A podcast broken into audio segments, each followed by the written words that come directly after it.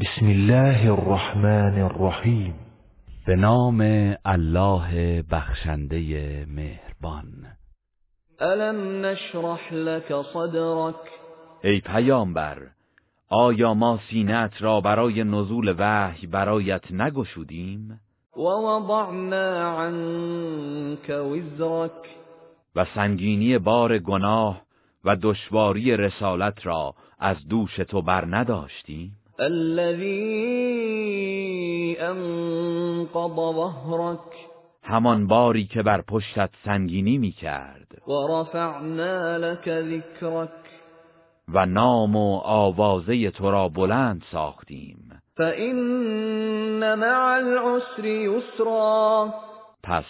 مسلما با هر دشواری آسانی است إن مع العسر يسرا